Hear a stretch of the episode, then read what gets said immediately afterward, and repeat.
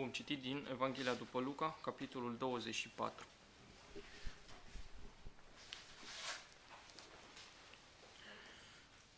Iar în ziua din tâia săptămânii, dis de dimineață au venit la mormânt și altele împreună cu ele, aducând miresmele pe care le pregătiseră. Și au găsit piatra răsturnată de pe mormânt, apoi au intrat și n-au găsit trupul Domnului Isus. Și pe când erau uluite de lucrul acesta, iată, doi bărbați stăteau lângă ele îmbrăcați în haine strălucitoare. Și pe când erau îngrozite și aplecate cu fețe de la pământ, ei le-au zis, pentru, pentru ce căutați pe cel viu între cei morți? Nu este aici, ci a înviat. Aduceți-vă aminte cum v-a vorbit când era încă în Galileea, zicând, Fiul omului trebuie să fie dat în mâinile oamenilor păcătoși, să fie crucificat și a treia zi să învie. Și ele și-au adus aminte de cuvintele lui și s-au întors de la mormânt și au povestit toate aceste lucruri la cei 11 și la toți ceilalți. Și cele care au spus aceste lucruri apostolilor erau Maria Magdalena și Ioana și Maria, mama lui Iacov și celelalte care erau cu ele. Și cuvintele lor li se păreau ca niște basme și nu le dădeau crezare. Dar Petru s-a sculat și a alergat la mormânt și, aplecându-se înăuntru, a văzut fâșiile de pânză zicând, zăcând singure și a plecat de acolo, mirându-se de cele întâmplate. Și iată că în aceeași zi, doi dintre ei mergeau într-un sat numit Emaus, la o depărtare de 60 de stadii de Ierusalim, și vorbeau între ei despre toate cele ce se petrecuseră. Și pe când vorbeau ei și se întrebau, Iisus însuși s-a apropiat și mergea împreună cu ei. Dar ochii lor erau împiedicați ca să nu-l cunoască. Și el a zis, ce fel de vorbe sunt acestea pe care le schimbați între voi în timp ce mergeți și sunteți triști? Și unul dintre ei, numit Cleopa, a răspuns și a zis, Ești tu doar un străin în Ierusalim și nu știi ce s-a petrecut în el zilele acestea? Și el le-a zis, Ce lucruri? Și ei au zis, cele cu privire la Isus Nazarinianul, care era un profet puternic în fapte și în cuvânt înaintea lui Dumnezeu și a întregului popor, și cum preoții cei mai de seamă și conducătorii noștri l-au dat să fie condamnat la moarte și l-au crucificat. Dar noi am sperat că El este acela care va răscumpăra pe Israel, dar cu toate acestea, astăzi este a treia zi de când au avut loc aceste lucruri. Ba încă niște femei dintre ale noastre ne-au uimit. Ele s-au dus dis de dimineață la mormânt și, negăsindu-i trupul, au venit zicând că ar fi văzut și o vedenie de îngeri care ziceau că el este viu. Și unii dintre cei ce erau cu noi s-au dus la mormânt și au găsit așa cum au zis femeile, dar pe el nu l-au văzut. Atunci Isus le-a zis, O nepricepuților și înceți la inimă când este vorba să credeți tot ce au spus profeții. Nu trebuia să sufere Hristosul aceste lucruri și să intre în gloria sa? Și începând de la Moise și de la toți profeții, el a explicat în toate scripturile lucrurile cu privire la el. Și s-au apropiat de satul unde mergeau și el se făcea că vrea să meargă mai departe. Dar ei au insistat față de el zicând, rămâi cu noi căci este spre seară și ziua aproape a trecut, și a intrat să rămână cu ei. Și pe când ședea la masă cu ei, a luat pâinea, a binecuvântat-o și a frânt-o și le-a dat-o. Atunci li s-au deschis ochii și le-au cunoscut. Și el s-a făcut nevăzut dinaintea lor.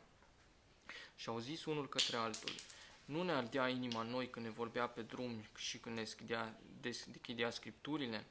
Și s-au sculat chiar în ceasul acela și s-au întors la Ierusalim și au găsit adunați împreună pe cei 11 și pe cei ce erau cu ei, zicând, a înviat Domnul cu adevărat și s-a arătat lui Simon. Și istoriseau cele petrecute pe drum și cum l-au recunoscut la frângerea pâinii. Și pe când vorbeau ei astfel, Iisus însuși a stat în mijlocul lor și le-a zis, pace vouă. Dar ei, plini de frică și înspăimântați, credeau că văd un duh. Și el le-a zis, de ce sunteți tulburați și de ce fi se ridică astfel de gânduri în inimi? Uitați-vă la mâinile și la picioarele mele, căci eu sunt. Pipăiți-mă și vedeți căci un duh n-are carne și oase, cum vedeți cam eu. Și după ce a zis aceste lucruri, aceste cuvinte le-a arătat mâinile și picioarele sale. Și fiindcă ei de bucurie încă nu credeau și se mirau, el le-a zis, aveți aici ceva de mâncare? Și i-au dat o bucată de pește frip și un fagure de miere. Și le-a luat și le-a mâncat în fața lor. Apoi el le-a zis, acestea sunt cuvintele pe care vi le spuneam când încă eram cu voi că trebuie să se împlinească tot ce este scris despre mine în legea lui Moise și în profeți și în psalmi. Atunci el le-a deschis mintea ca să înțeleagă scripturile și le-a zis, Așa este scris și așa trebuie să sufere Hristosul și să învie a treia zi dintre cei morți și să predice în numele Lui pocăința și iertarea păcatelor către toate popoarele începând din Ierusalim. Și voi sunteți martori ai acestor lucruri. Și iată voi trimite peste voi promisiunea tatălui meu, dar voi rămâneți în cetatea Ierusalimului până veți fi îmbrăcați cu putere de sus. Și el i-a dus afară până spre Betania și ridicându-și mâinile i-a binecuvântat. Și pe când îi binecuvânta, s-a despărțit de ei și a fost înălțat la cer. Și ei s-au închinat și s-au întors la Ierusalim cu mare bucurie. Și erau neîncetat în templu, lăutând și binecuvântând pe, binecuvântând pe Dumnezeu. Amin. Amin.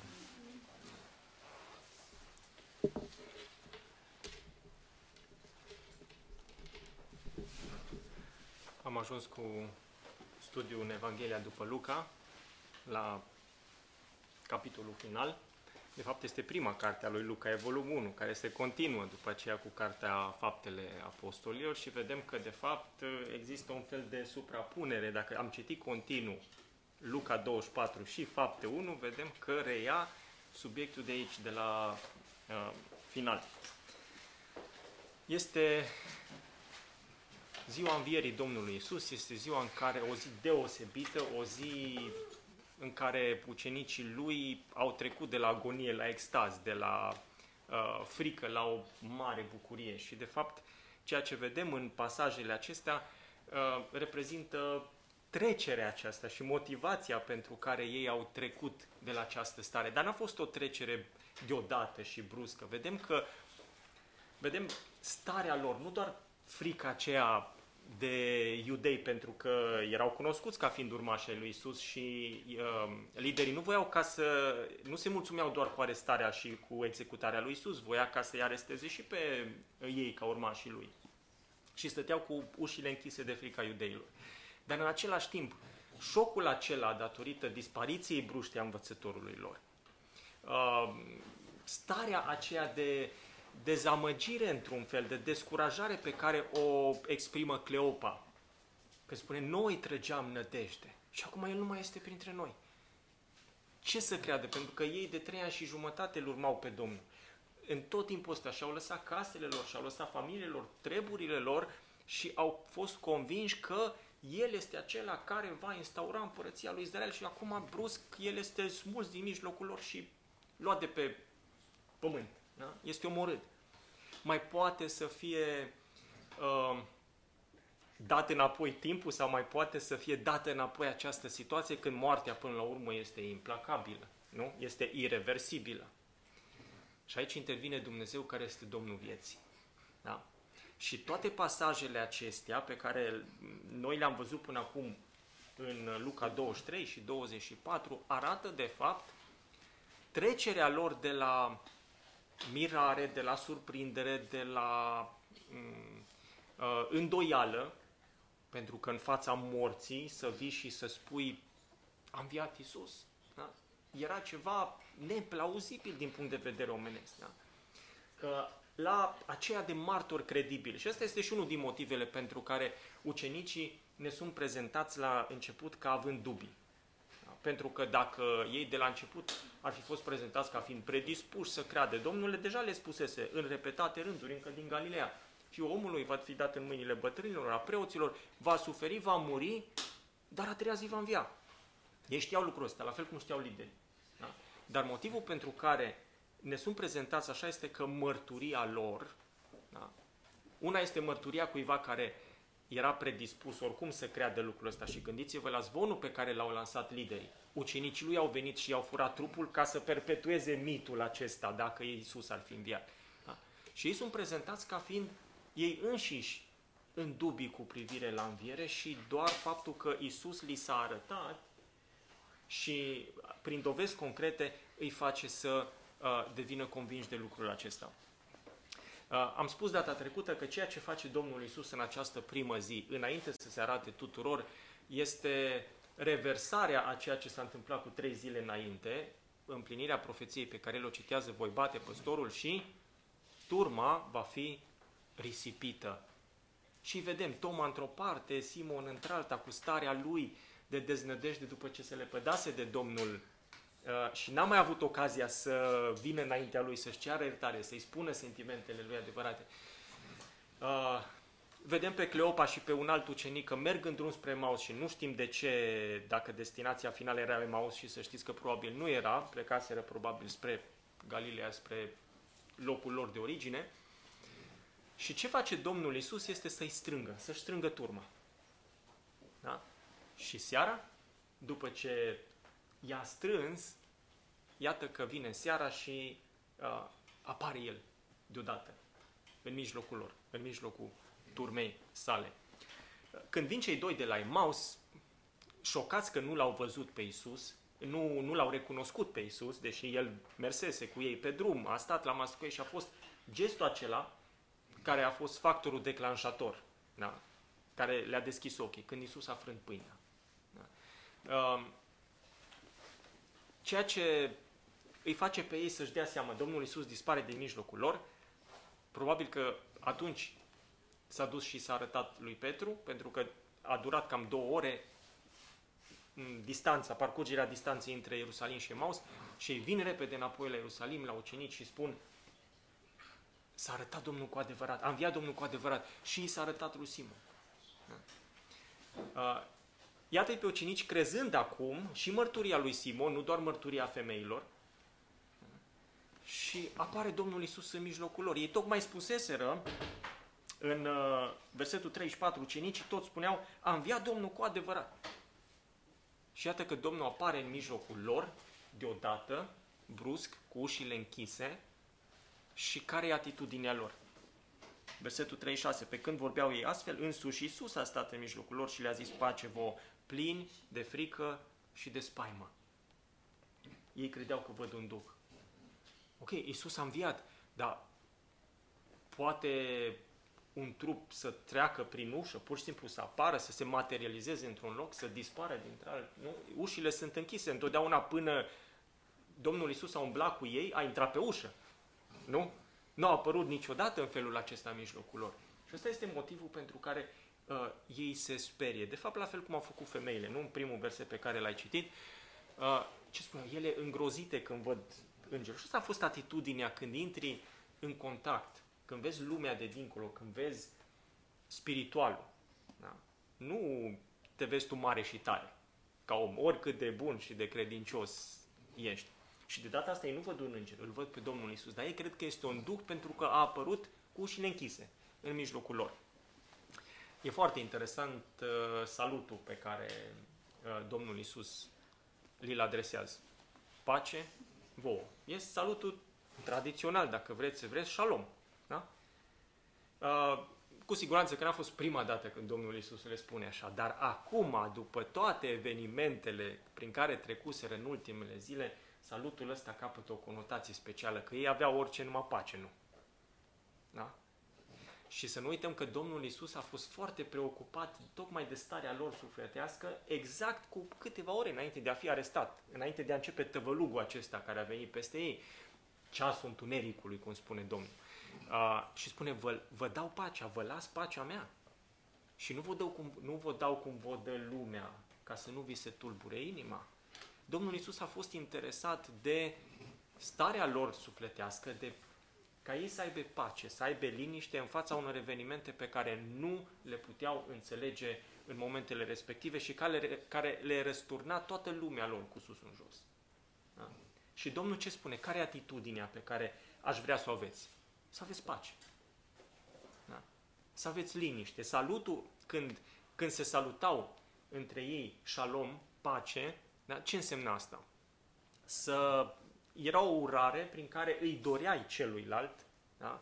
să aibă liniște, să aibă armonie, să aibă siguranță, să aibă prosperitate, pentru că și astea erau incluse în pace, nu doar pace interioară, da? dar pace cu Dumnezeu, care e sursa binecuvântării, da? și a vieții, uh, pace cu tine însuți, da? ceea ce implică trăire după voia lui Dumnezeu, pace cu uh, ceilalți, absența războiului și a conflictului, asta e pace. Da? Și asta urai celuilalt. Și acum, asta e ceea ce Domnul Isus le urează.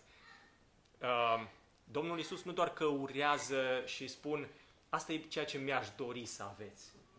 Dar țineți minte profeția din Isaia, El este pacea. Da? El este pacea însăși, la fel cum este viața însăși. Și pacea însăși, sursa păcii stătea în mijlocul lor. Și care a fost reacția lor? după atâtea evenimente și atâtea știri copleșitoare din ziua respectivă. Spune plin de frică și de spaimă. Da? Nu la întâmplare, ulterior, în evenimentul redat de Ioan, în capitolul 20, o să ne uităm puțin la el mai încolo, Domnul Iisus repetă și încă o dată cuvintele pace vouă. Acum m-a trimis pe mine Tatăl, vă trimit și eu pe voi. Dar ce aș vrea să învățăm uh, de aici este ceea ce transmite Domnul Isus, pentru că El le-a, le-a potolit temerile. Într-un fel, furtuna, știți cum, țineți minte când El a potolit furtuna, da? taci fără gură și marea s-a făcut calmă. Exact lucrul ăsta s-a întâmplat sau eram curs de a se întâmpla atunci când Isus apare în uh, mijlocul lor. Pentru că El transmite pacea.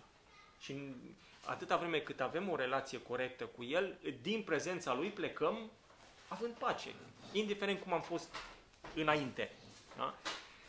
Domnul Isus este armonia, este pacea, așa cum spuneam. Uh, este pacea dintre om și Dumnezeu, pentru că El a realizat împăcarea. Da? Dumnezeu nu s-a schimbat niciodată față de om. Nu? Cine s-a schimbat? Omul. Cine a rupt pacea? Cine a stricat-o? Cine a stricat armonia sau relația? Omul. A putut omul să o renoade? N-a putut. Da? Și tocmai de asta a venit Dumnezeul om. Da? Iacve s-a întrupat, s-a făcut om și a, a devenit pacea noastră. Împăcarea. Deci Isus este pacea dintre om și Dumnezeu. Este pacea dintre om și propria lui conștiință. Că ce este conștiința? Este acel martor pe care Dumnezeu l-a pus în fiecare om. Da? Cu privire la ce bine și ce rău. Vi s-a întâmplat vreodată să faceți ceva și să, chiar dacă nu v-a văzut nimeni, să vă simțiți rău că ați făcut un lucru rău? Vi s-a întâmplat? La toți ni s-a întâmplat, nu? Chiar dacă nu ne-a văzut mama sau tata sau fratele sau sora sau uh, profesorul, da? uh, ne-am simțit rău. De ce? De ce te simți rău atâta vreme cât din punctul de vedere al societății, al familiei tale, ești nevinovat? Pentru că Dumnezeu a pus conștiința în noi care mărturisește, mărturisește că deși nu ne-a văzut nimeni, cineva ne-a văzut. Da? Și că vom da socoteală pentru ce am făcut înaintea acelui care ne vede întotdeauna. Isus este pacea dintre om și conștiința lui. Unul din motivele pentru care, să știți, foarte mulți oameni fac fapte bune este acela de a-și împăca sau a dormi conștiința. Nu? Îi vezi pe foarte mulți filantropi. Și te uiți la ei, wow, câți oameni ajută. Wow, câți oameni, câte fapte bune fac. Mai mult decât creștini, mai mult decât pocăiții câteodată. De ce? Motivele lor de multe ori sunt ca să-și adormă conștiința, crezând că dacă că pot să-și acopere niște fapte rele cu fapte bune. Și atunci cu cât sunt faptele mai bune pe care le fac unii, cu atât probabil că faptele rele care îi mustră sunt de aceeași dimensiune. Da? De aceea, noi ne uităm la fața omului și, să spun, și spunem, bine că ajută, bine că face bine. Da, săracul care primește un pâine, o pâine sau o locuință se bucură indiferent de motivația celui care îl ajută. Da? Dar vedeți, la Dumnezeu lucrurile nu stau așa. Ce nu face omul ca să uh, ca să-și împace conștiința? Și sunt foarte mulți care au devenit super bogați, oamenii admiră și spun uh, ce n-am vrea să... Oricine și-ar dori să fie în poziția lor. Dar ei nu pot să doarmă noaptea din cauza conștiinței. Și e bine așa că sunt alții care și-au adormit conștiința, și-au uh, uh, și-au amorțit-o, și-au anesteziat-o, nu? Și nu mai simte nimic, că se poate întâmpla lucrul ăsta. Isus este pacea dintre om și conștiința lui. Da? Pentru că ne spune Biblia că El este Cel care ne dă un cuget sau o conștiință nouă. Apostolul Pavel, hai să ne gândim la el. Credeți că a uitat vreodată că a persecutat adunarea? N-a uitat niciodată. Da? N-a uitat și s-a învinovățit și de asta spune, chiar vis-a-vis de arătările lui Isus înviat pe care, la care ne-am uitat, spune, în urmă ca unei stârpituri mi s-a arătat și mie. Da? Așa se considera. Cel din tâi dintre păcătoși. Cu toate astea, le spune corintenilor, eu nu mă judec pe mine. Nu mă judec. De ce? Nu există decât un singur motiv, datorită Domnului Isus, pentru că El a suferit plata pentru păcatul meu. Dacă eu nu mă iert pe mine, și aici să știți că e o lecție greu de învățat pentru firea noastră, și eu m-am luptat mult timp cu asta, dacă eu nu mă iert, dacă, dacă Dumnezeu m-a iertat, ce drept am să nu mă iert eu? E un act de necredință, e un act de încăpățânare. Da? Asta e pacea. Dar e o pace pe care doar Dumnezeu ne-o dă. Eu n-am voie să mă iert pe mine dacă Dumnezeu nu m-a iertat. Dar în același timp, dacă El m-a iertat, și eu trebuie să mă iert. Îmi dă șansa unui nou început.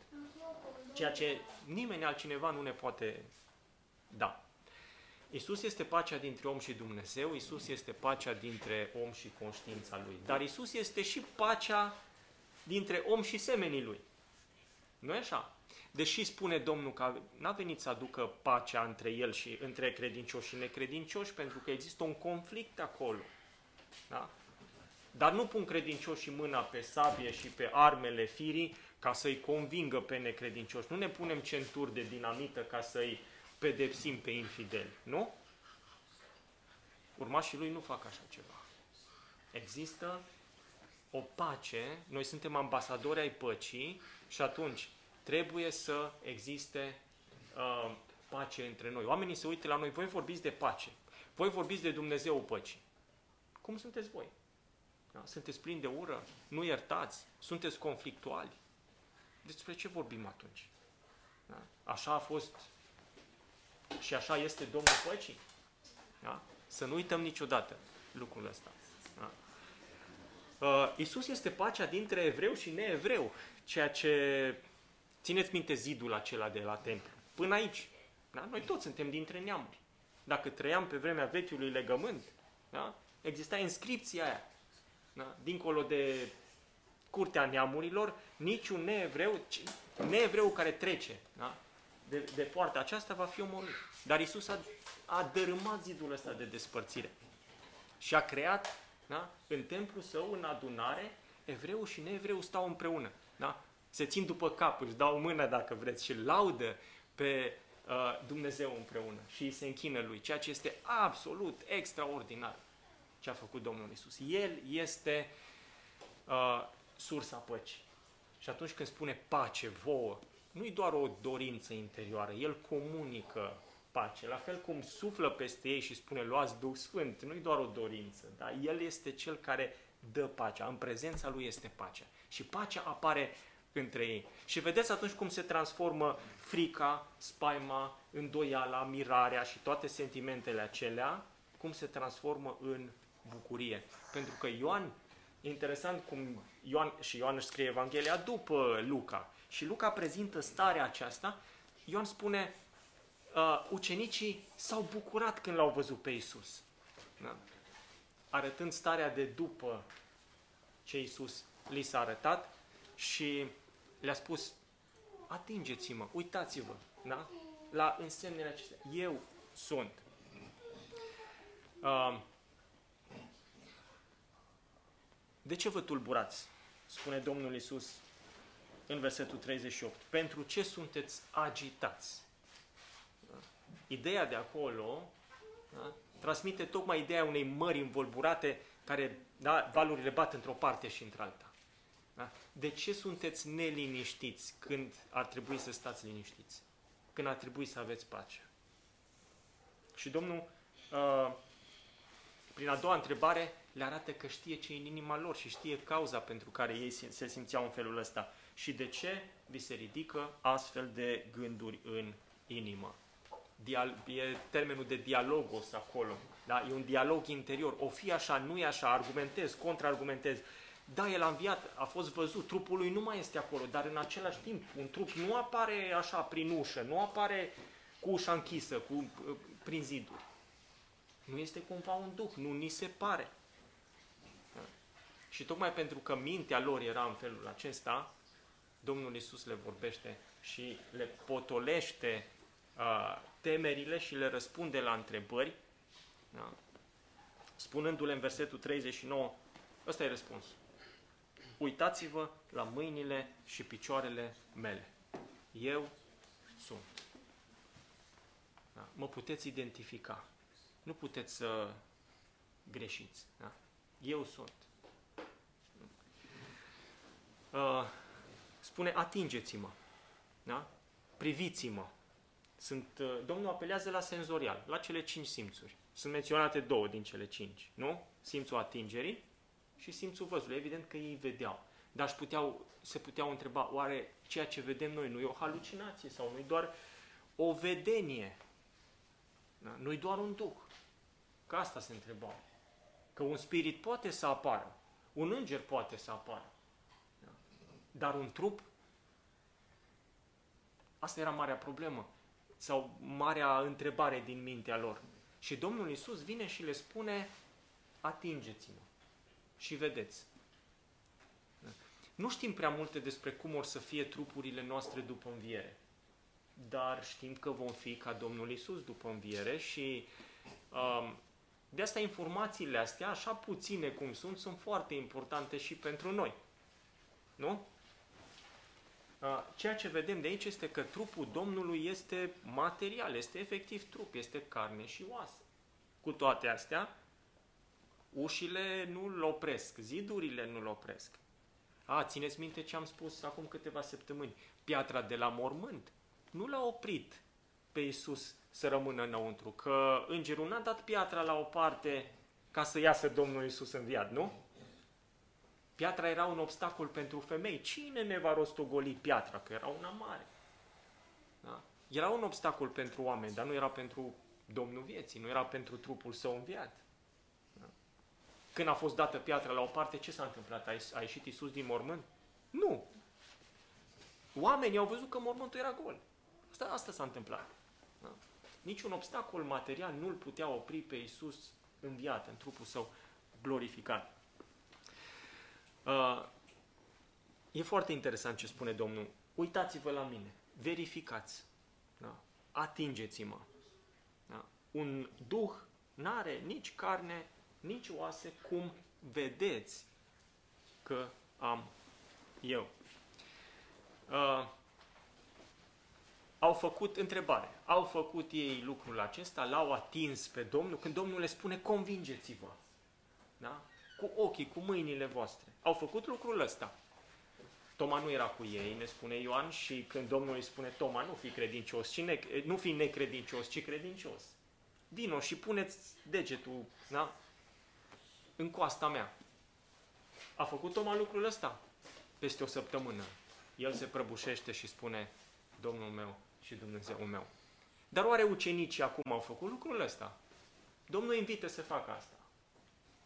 Haideți să vă citesc ce spune Ioan în prima epistolă.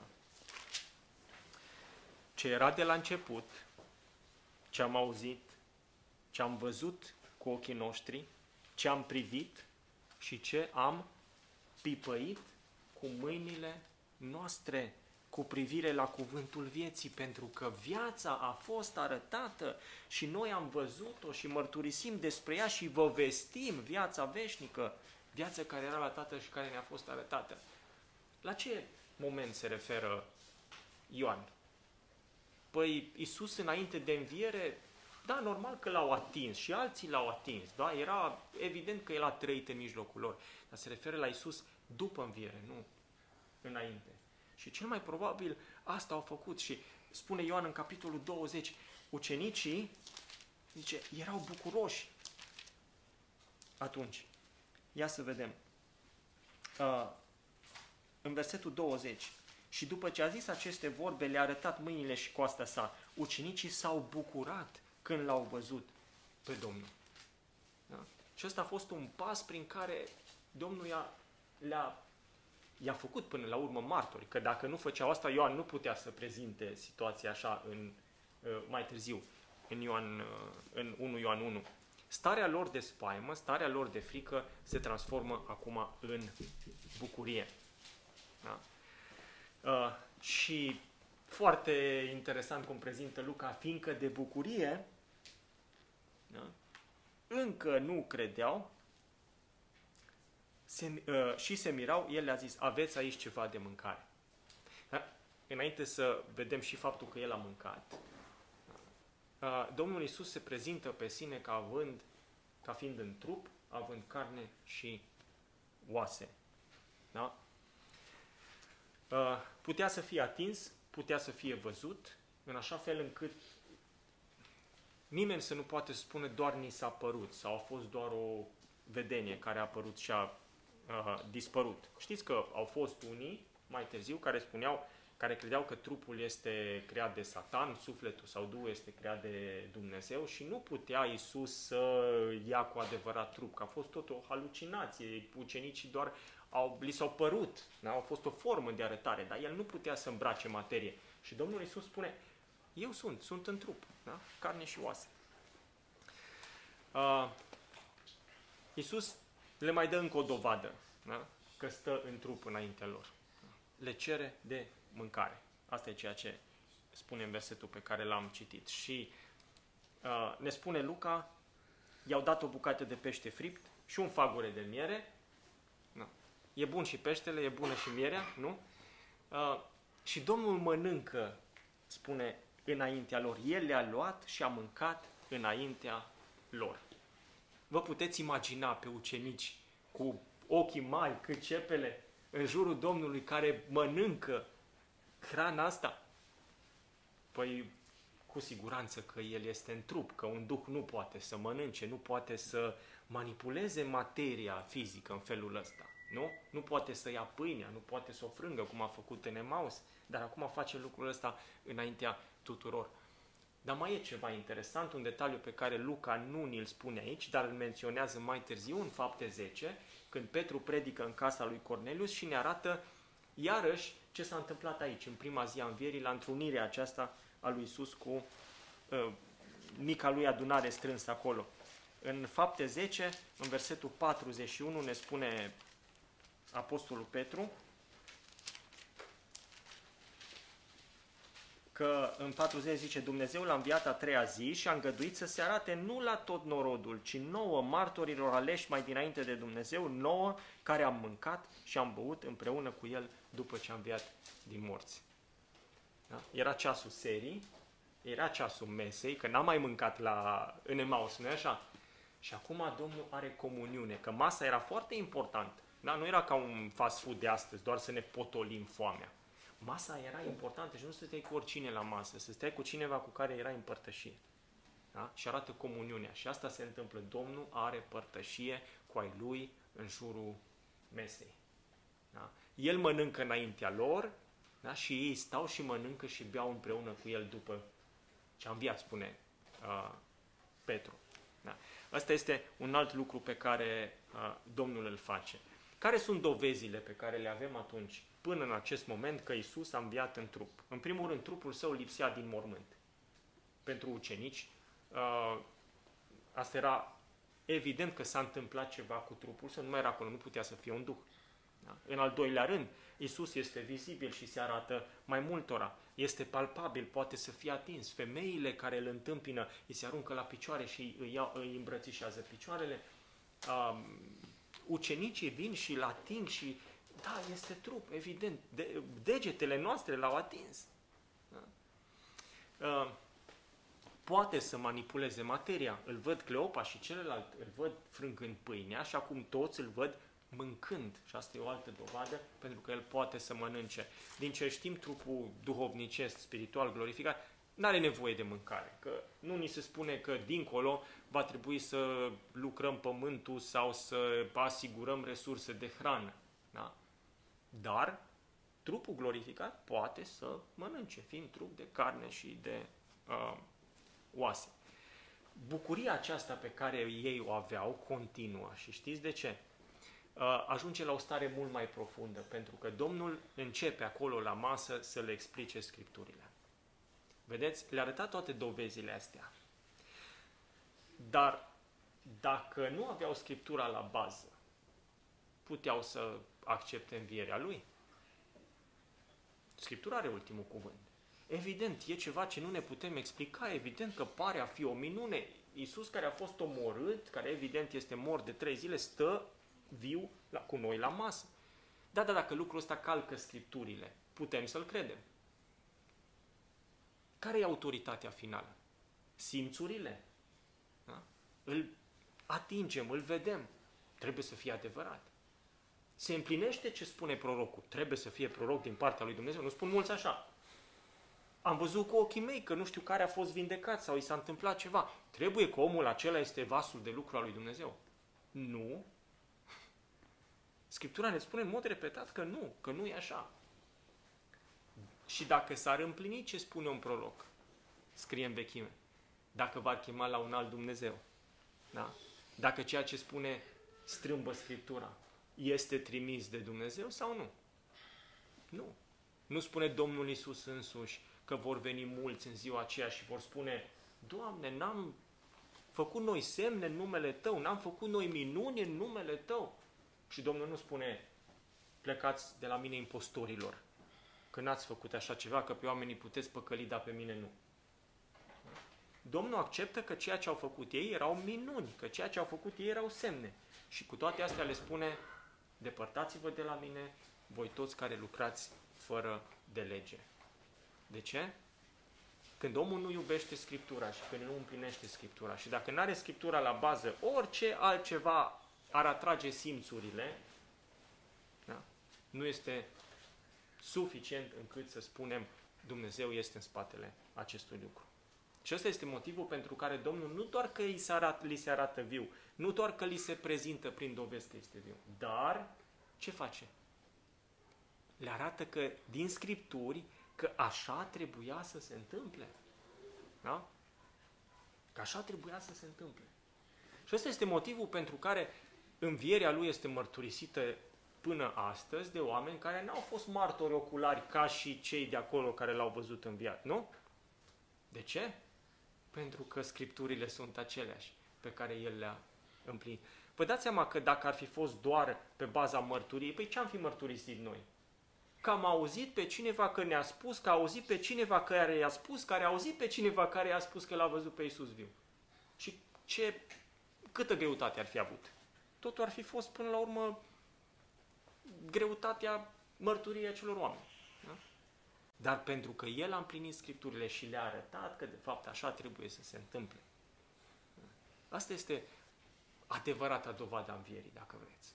Și ăsta e motivul pentru care îi spune lui Toma, Toma, tu ai văzut și ai crezut, dar mai ferice este de acela care da? nu a văzut și a crezut.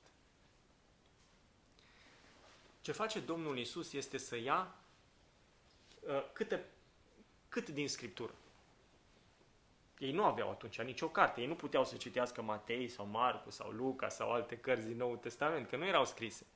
Aveau de la, spunem noi astăzi, că aranjarea era altfel pe vremea aia, da? între Genesa și Maleachi. Atât aveau. Da? Conținutul era la fel, deși numărul cărților difereau.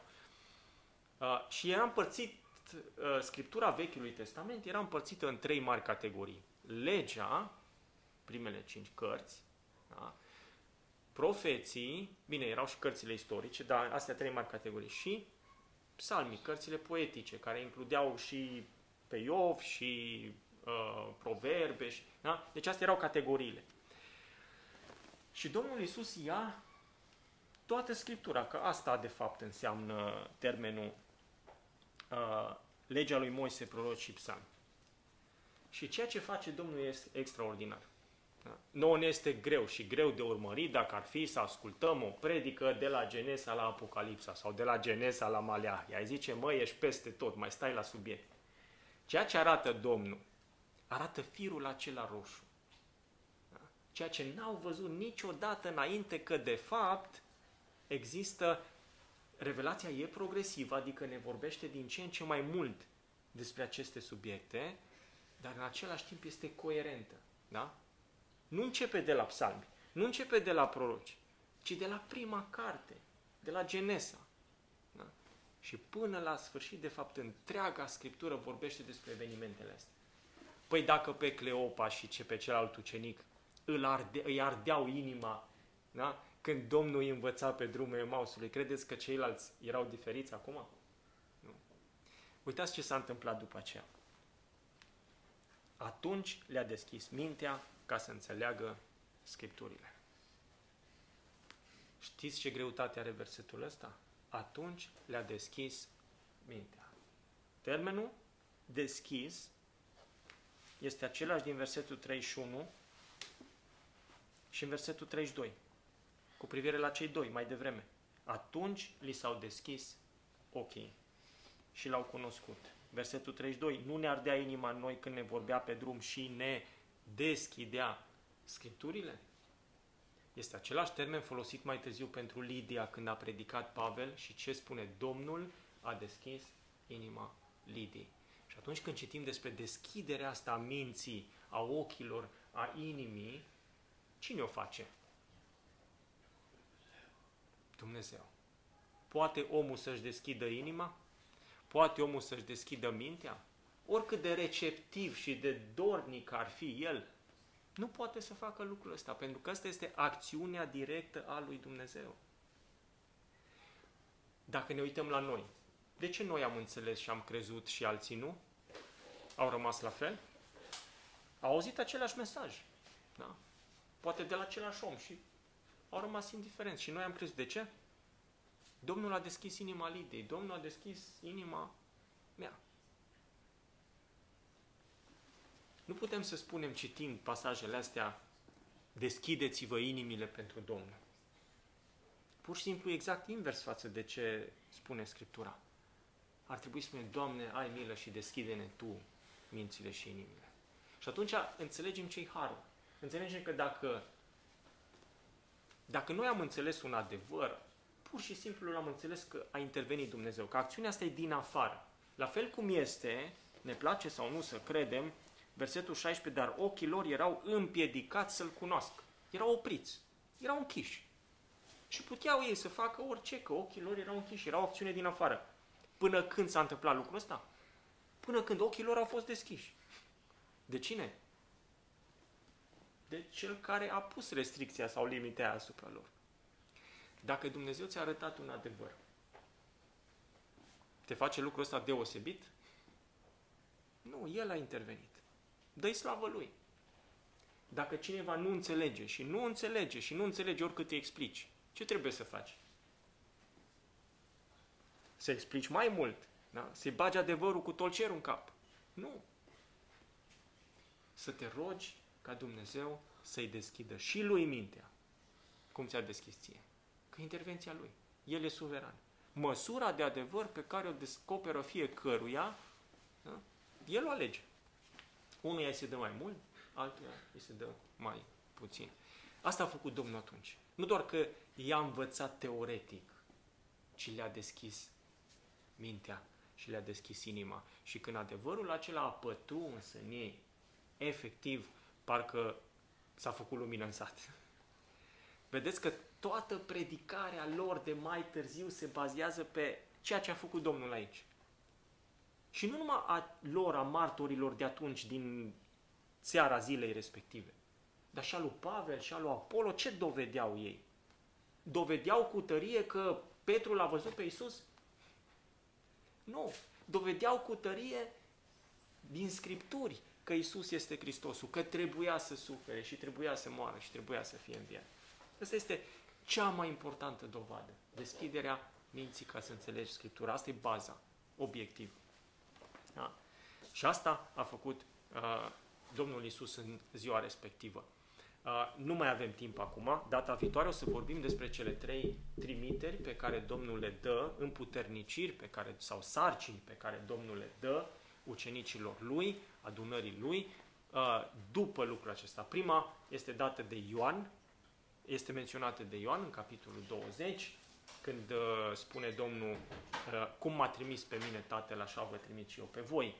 A doua este menționată și are loc în Ierusalim, aici, în prima zi.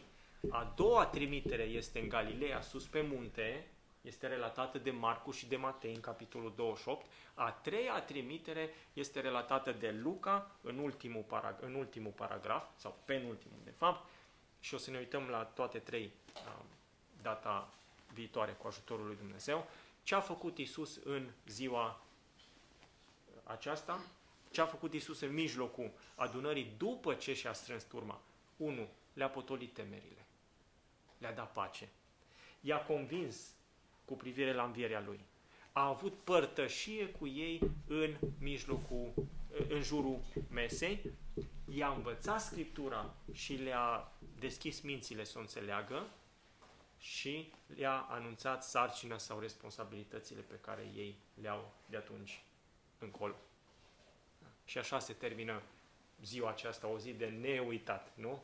Pentru ei, o zi deosebită și până la urmă de neuitat și pentru noi, chiar dacă o vedem doar cu ochii minții și prin relatările martorilor credincioși pe care Dumnezeu i-a ales.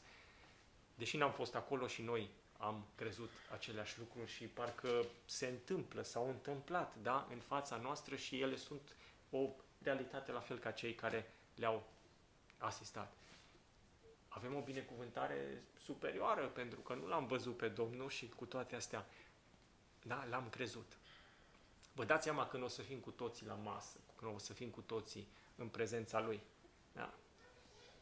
Aș fi vrut să zic, wow, câte o să avem de povestit, dar o să fim copleșiți de El. Da? Efectiv, o să fim copleșiți de El. Când îl vom vedea și noi pentru prima dată cu ochii noștri, așa cum l-au văzut ei în viață. Vă dați seama ce imagine o să fie?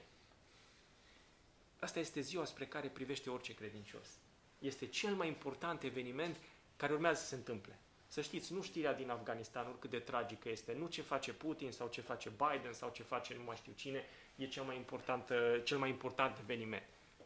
Venirea lui Isus, înviat, da? e cel mai important eveniment pe care noi îl așteptăm. Domnul să ne ajute să îl așteptăm așa cum trebuie. Da? Amin. Amin.